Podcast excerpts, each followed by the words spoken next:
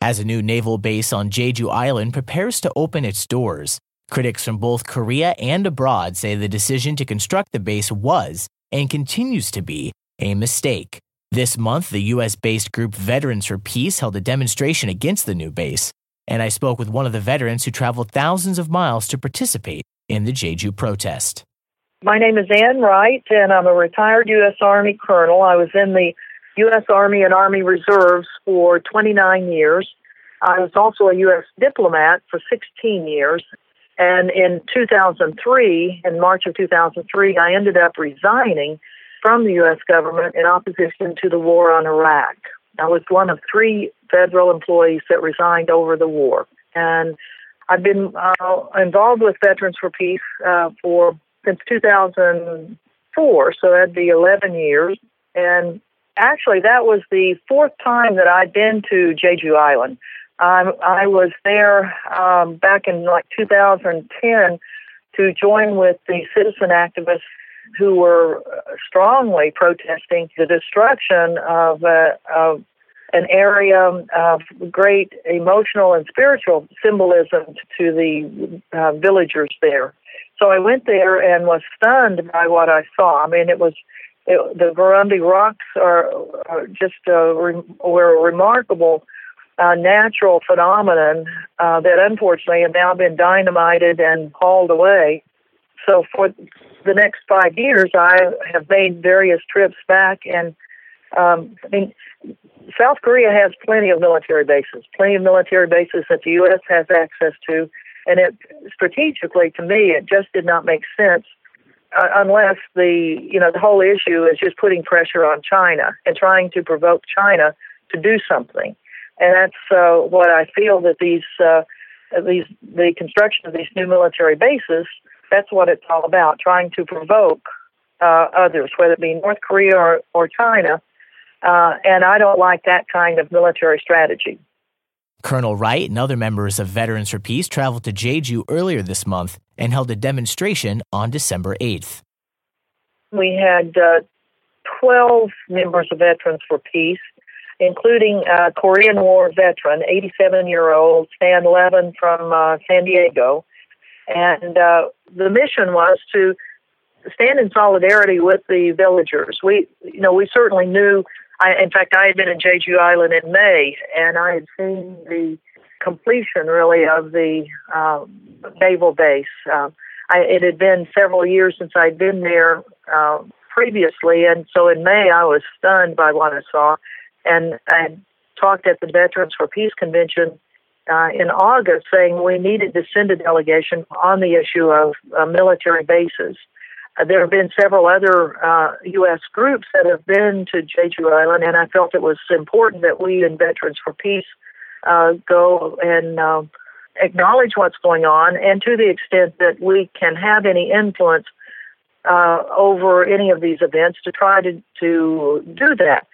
It can be argued that the naval base in Jeju Island is a South Korean uh, military base, but when you really look at it, the United States, through the status of forces agreements, has access to every South Korean military base upon request. So uh, we are in one on one level considering it a U.S. base because we feel certain the United States naval ships will be using that new naval port in uh, in great measure. They will they will use it frequently the uh, fact that uh, the the base is built does not mean that we should stop our challenge to the militarization of our world.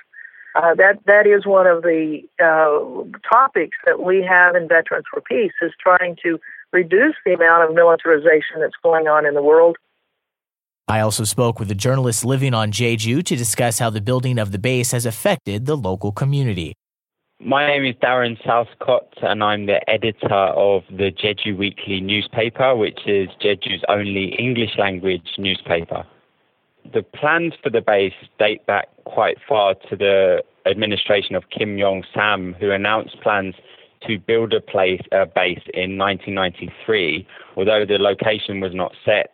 Then in 2007, under President Roh Moo Hyun, um, was proposed as the site after other villages rejected the plans. Um, and then an infamous, allegedly invalid vote was held, um, attended by just 87 of over 1,000 villagers in Gangjeong. Many villagers rejected that result, and, and there was a lot of opposition that came out of that. This actually remains fiercely rejected by anti base protesters. They say the vote was not open, it was not free, it was not fair, and is therefore void. Um, and this was a major rallying point for the anti base campaigners. From that point, there was a, a, mobilization of support against the base, and years of opposition followed. Both local and international peace activists joined the movement. Uh, construction actually began eventually in 2012. During this time, there was a lot of persecution of freedom of movement, freedom of um, assembly, and freedom of speech around the issues but it should be stated that this was quite localized and among activists. Um, it didn't really get an island-wide um, mobilization, as it were. This doesn't mean they support the base in any way, but it does seem to there does seem to be an air of resignation, um, perhaps a lack of empowerment to rise up against it, and maybe this speaks to the government mobilization, the government persecution against people um, involved in the anti-base protest. So um, while on the one hand you do have very passionate protesters against the base, on the other hand, the majority of people um, are not involved with that. While the building of the new naval base on Jeju Island has remained controversial in and of itself, the location that was chosen has also received criticism. The area which is uh, which has been destroyed, really, the, the natural ecosystem there has religious and um, environmental significance.